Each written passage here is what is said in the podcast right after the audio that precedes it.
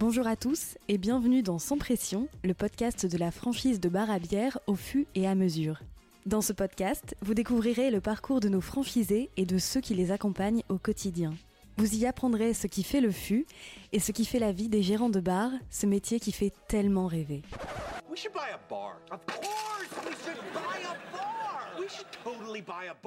Dans l'épisode d'aujourd'hui, on écoute Guillaume Pétiot, l'un des trois cofondateurs d'Au-Fût et à Mesure. Lui qui avait 24 ans seulement lors de l'ouverture du tout premier établissement de la franchise, nous parle de se lancer jeune dans l'entrepreneuriat, du moment où leur bar à tous les trois s'est développé en franchise et de la fierté d'avoir co-créé un concept où les gens se sentent tellement bien qu'ils en viennent parfois à aider à faire le ménage à la fin du service. Hello Guillaume, Bonjour Sophie. est-ce que tu pourrais te présenter s'il te plaît? Alors je suis Guillaume Pétiot, un des cofondateurs de l'enseigne au fur et à mesure. J'ai 39 ans, je suis papa d'un petit garçon, Marceau, qui a 3 mois et qui occupe bien ma vie en ce moment. C'était quoi ton parcours avant de rejoindre, enfin avant de créer au fur et à mesure? Alors euh, j'ai euh, déjà premièrement le lien avec le métier, c'est que pendant toutes mes études et ma vie euh, étudiante, j'ai travaillé énormément dans le secteur de la restauration, et notamment dans un café à Lille, euh, ce qui m'a donné le goût du métier. Euh, mais en vrai, mon parcours, c'était euh, un, parcours universitaire en gestion et un début de vie active en cabinet de gestion de patrimoine et en banque. On a déjà enregistré les épisodes de Quentin et Benoît qui nous ont raconté donc leur version de la création du fût. C'est quoi la tienne? Euh, la création du c'est euh, c'est le démarrage en fait d'une qui vient d'une situation en fait d'un moment de vie qu'on a vécu tous ensemble où on était, euh, je me souviens plus du nom du du bar, mais on était en terrasse dans le Vieux-Lille, en train de boire un coup, et Anthony, le meilleur ami de mon frère à l'époque, de Benoît, nous parle d'un bar qu'il a connu parce que on était en train d'attendre pour euh, reconsommer quelque chose et l'attente était interminable. Et lui, il en profite pour nous parler d'un établissement qu'il a visité en Espagne, euh, où il y avait sur toutes les tables du bar des pompes à bière de disposer, et euh, que les tables étaient mises en concurrence et en compétition les unes aux autres. En compétition, c'est-à-dire? Eh ben que euh, la table qui euh, buvait le plus de bière, par exemple, pouvait euh, repartir sans payer. Par exemple, je me souviens plus exactement, mais il y avait vraiment cet esprit de, de mettre en compétition les tables les unes aux autres. Donc nous, on avait trouvé ça canon. Mm. On avait trouvé ça canon parce que ça pouvait être drôle et fun. Et on était aussi jeunes, hein, donc euh, on trouvait ça très très drôle de pouvoir être dans un bar avec cet esprit-là. Euh, et on trouvait ça parfait parce qu'on était en train d'attendre que quelqu'un vienne nous voir pour nous resservir, alors Bien que sûr. très sincèrement, si on avait pu se resservir tout de suite, on se serait resservi. Et donc euh, rapidement, on s'est dit tiens, ça, ça nous inspire quelque chose et on pourrait en faire quelque chose. Et donc il a fallu par contre qu'on réfléchisse à individualiser la consommation, qui était en fait le, le prérequis avant de pouvoir ouvrir un bar avec un système comme ça en France, puisqu'on ne peut pas euh, inciter les gens à boire de l'alcool. Donc c'est pour ça qu'on a amené en fait l'éditeur à l'époque à créer en fait ces cartes RFID qui permettent euh, l'individualisation de la consommation. Est-ce que tu te souviens du jour de la cré... enfin de, du jour de l'ouverture euh, fur et à mesure? Oui, je pense que c'est le 8 août euh, 2008 et je m'en souviens parfaitement parce que euh, on avait tout notre entourage euh, familial et amical qui était là c'était euh, une folie quoi. Ouais, c'est drôle parce que j'ai re-regardé dernièrement les, les photos de cette ouverture, je suis tombé dessus par hasard. Ah, ça doit être marrant à revoir Ouais. maintenant. ouais. Ouais, on, re- on revoit les têtes, euh, les têtes qui étaient là, euh, qui nous entouraient à l'époque, euh, qui sont en fait, parce que j'avais 24 ans quand on a ouvert l'établissement, et donc en fait qui sont aussi euh, les têtes, euh, nos têtes du lycée euh, et euh, de, de la fac, quoi. Donc c'est c'est drôle de se reprojeter dans, ce, dans ces moments-là. J'imagine. Mhm. Est-ce que tu te souviens euh, de euh, la chose qui t'a semblé la plus difficile avant l'ouverture d'Ofu et la chose qui t'a semblé la plus facile? Enfin, le fait d'entreprendre comme ça, parce que vous étiez, euh, vous étiez super jeunes tous les trois, en fait. Alors, oui, oui, on était super jeunes. J'ai trouvé que la, la chose la plus facile, ça a été la, la prise de décision. Parce que c'était une évidence.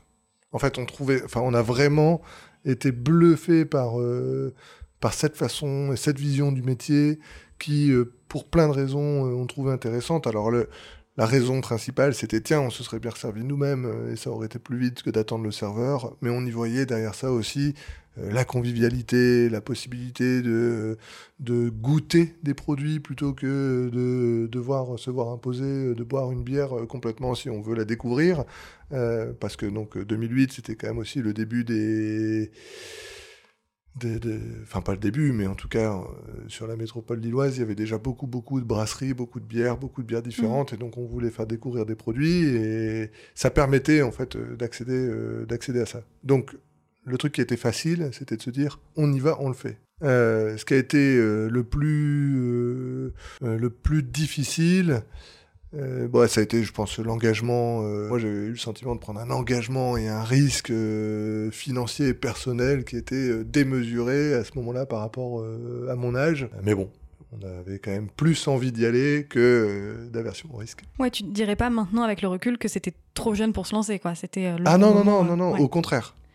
alors par contre, au contraire, je, je pense que c'est plus simple de se lancer tôt que de se lancer tard parce qu'il y a moins l'impression de risquer quelque chose ou... bah parce que euh, parce qu'on est moins ancré dans une routine, on n'est pas ancré aussi dans euh, un confort de vie éventuellement ou euh, dans dans des, des, collègues par exemple, enfin attaché à des collègues ou à une entreprise dans laquelle on est, etc. En fait, on a beaucoup de moins de choses à quitter pour pouvoir se lancer. Hmm. Euh, donc premièrement, et puis ensuite, quand on est jeune et là pour le coup euh, vraiment jeune, on, peut se dire que bon, si ça marche pas trop, si je gagne pas trop ma vie, si euh, quoi que ce soit, c'est pas très grave, je peux m'en arranger. Ce qui est certainement moins le cas, enfin ce qui est moins le cas quand on est plus âgé et qu'on a une famille, des obligations et autres. Donc oui, j'ai trouvé que c'était plus simple de, de démarrer tôt que de démarrer tard. Très bien. Ouais, ça donne envie d'être jeune et de se lancer, parce que moi j'ai 34 ans, c'est trop tard maintenant. Non, il n'est jamais trop tard quand même. Euh, quelques années après le, la création, enfin l'ouverture d'au fur et à mesure euh, Lille, euh, vous avez ouvert celui d'Amiens. C'est à ce moment-là que vous êtes lancé en franchise ou c'était encore un petit peu après? C'est les clients qui nous ont un peu amené ça. C'est-à-dire que Benoît avait mis beaucoup d'attention à ce que, avec l'architecte à l'époque, à ce que le, le concept soit quand même poussé assez loin, euh, dans la décoration, dans euh, le mobilier et ainsi de suite. Et en fait, ça a incité des clients à nous dire, mais c'est un bar indépendant ou c'est une franchise? Euh, Est-ce que vous allez dupliquer ou est-ce que vous. Alors que nous, à cette époque-là, on se disait pas ça du tout. On voulait juste ouvrir un bar et l'exploiter et puis voir un peu où ça nous mène, où ça, où, ça allait nous mener plutôt. Mais on connaissait pas le monde de la franchise du tout. Et donc, ça, ça s'est fait de façon un peu concomitante parce que on entendait les clients nous dire ça, et on s'est dit, bah c'est vrai, tiens, pas mal, on pourrait aussi ouvrir un deuxième établissement, et pourquoi pas euh, commencer à mettre une machine en route qui nous permettrait aussi d'être tous les trois à temps plein dans l'entrepreneuriat de cette entreprise, dans, l'entreprise au fur et à mesure. Euh, et donc ça s'est fait de façon un peu concomitante, juste que c'est long le recrutement de franchisés, surtout au début. Il faut convaincre, donner envie, etc. Et donc, euh, à l'ouverture de l'établissement de Amiens, il y avait les franchisés qui allaient ouvrir l'établissement de Reims. Ils sont venus nous voir. Donc, c'est-à-dire que c'est vraiment quelque chose qui s'est passé de façon un peu concomitante. Et ce sont les délais après qui, qui font que. Euh, alors 2008-2011, je pense, l'ouverture d'Amiens et 2012, euh, l'ouverture des premiers franchisés. Au fur et à mesure, c'est votre bébé à tous les trois. Et de, passer ça aux franchisés, est-ce que c'était surprenant? Est-ce que c'était au contraire euh, très encourageant, très appréciable? Ah, Moi, j'ai adoré. J'ai adoré voir euh, le, nom euh, au fur et à mesure s'exporter de Lille et déjà pour arriver à Amiens. Et puis après, effectivement, s'exporter encore plus loin, parce que c'est l'avantage de la franchise, en fait, c'est que ça permet de développer et d'exporter son nom et son enseigne plus rapidement et surtout euh, ça le rend possible quand euh, les ressources financières sont pas infinies et donc ça permet de donner à, d'autres personnes la possibilité de développer le, nom. Donc euh, non, moi, personnellement j'ai adoré ça. ce qu'il faut par contre avoir en tête, je ne sais pas si on, à quel point on l'avait nous en tête, mais c'est que on surpersonnalise un bébé quand c'est le, mm. quand c'est le nôtre, enfin un établissement quand c'est le nôtre, etc.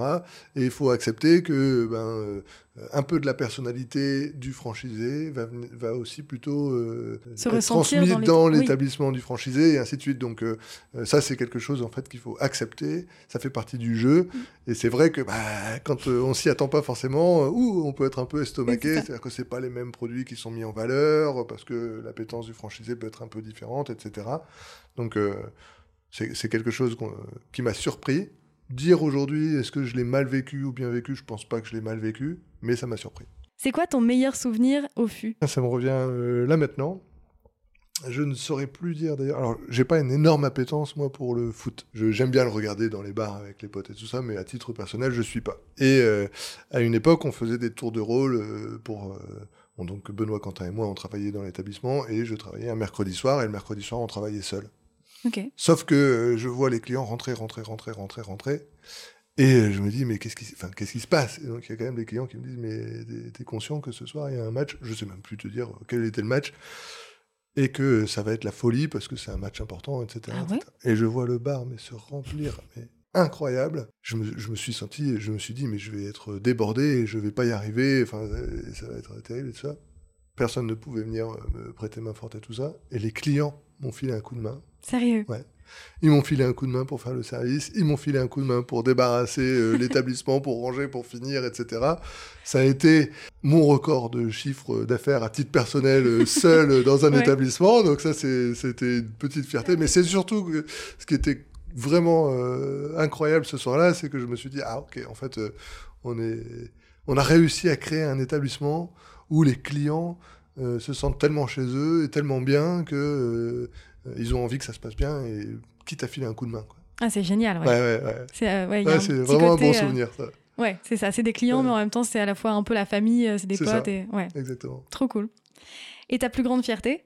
Euh, ma plus grande euh, fierté, euh, bah, c'est d'avoir réussi à mettre en fait en place un modèle qui se duplique et qui permet à d'autres entrepreneurs bah, d'entreprendre. Sans donc avec quelques freins en moins et en, ayant un accompagnement et quelque chose qui marche, qui leur permet d'ouvrir sereinement quelque chose. Est-ce que tu aurais un conseil à donner à quelqu'un qui aurait envie de se lancer dans la franchise au fur et à mesure, mais qui hésiterait encore? Je dirais que euh, l'entrepreneuriat, ça se fait quand même euh, étape par étape. Et donc, si on essaye de le visualiser euh, dans son intégralité, le parcours, il y a de fortes chances qu'on se dise je vais pas y aller parce que dans ces étapes-là, très très loin, il y a des choses qui vont me bloquer ou autres. Et que j'essaye toujours de dire aux candidats que la décision de, se lancer, elle doit se faire euh, sur base de est-ce que j'aime bien l'établissement, est-ce que je me sens bien dedans, est-ce que j'aime bien le secteur d'activité, est-ce que je me projette dans ce secteur d'activité-là pendant des années et des années? Et là, c'est de se dire, ok, si tous ces feux-là sont au vert, de se dire, ok, je me lance, j'y vais. Et après, on va passer les étapes en tant qu'entrepreneur.